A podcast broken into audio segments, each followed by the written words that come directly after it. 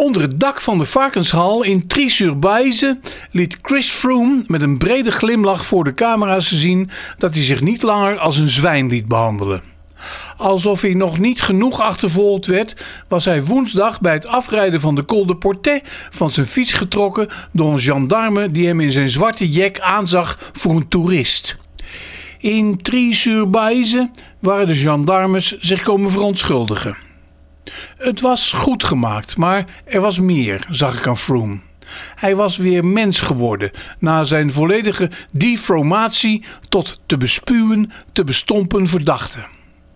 Het was ook alsof het verlies van de Tour hem had opgelucht, van een zware bewijslast had bevrijd. In het centrum van de nietige Bastide, bij het presentatiepodium op de Place de la Mairie, beleefde ik nog een andere transformatie: de nieuwe begeestering van het publiek. Bij het aanrijden van Sky, Jaron Thomas in het geel voorop, klonk geen gefluit meer, maar ging gejuich op. Wat een Franse bezieling ineens voor die Engelse dominantie. Ik belde erover met Fabienne Orparcours, hoogleraar toerwetenschappen aan de Universiteit van Rennes. Ze zei: Zo zijn de Fransen, belust op onthoofding, maar dan ook weer bereid tot onderwerping. De nederlaag van Froome, hoe gering ook, is een zegening voor hem. Hij is geen bedreiging meer. Aan Thomas kleven geen vlekken, dus aanvaarden ze hem als leider bij gebrek aan een sterke man van eigen bodem, ook al is hij een Brit. En in Bardet geloven ze even niet meer. Hoe dan ook is de Tour beland in een regio vol spiritualiteit.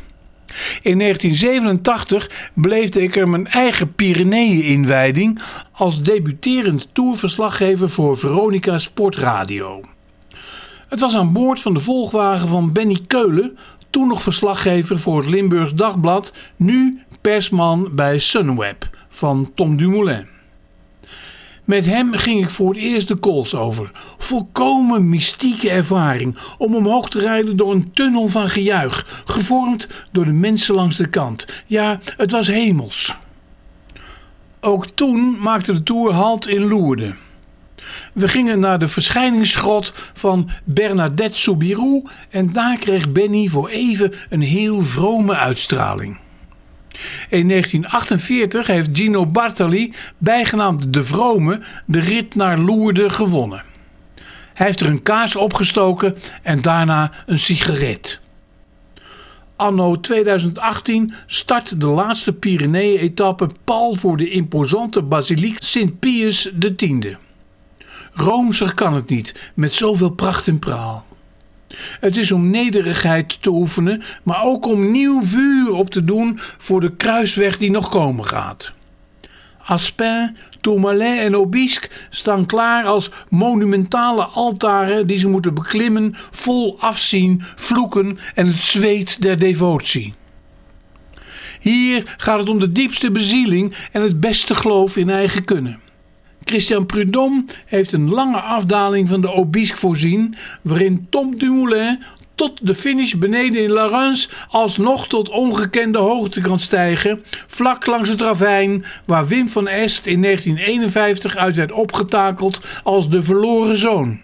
Hoe het ook gaat, ik geloof in het spektakel dat komen zal, met eerbied voor hen die vallen.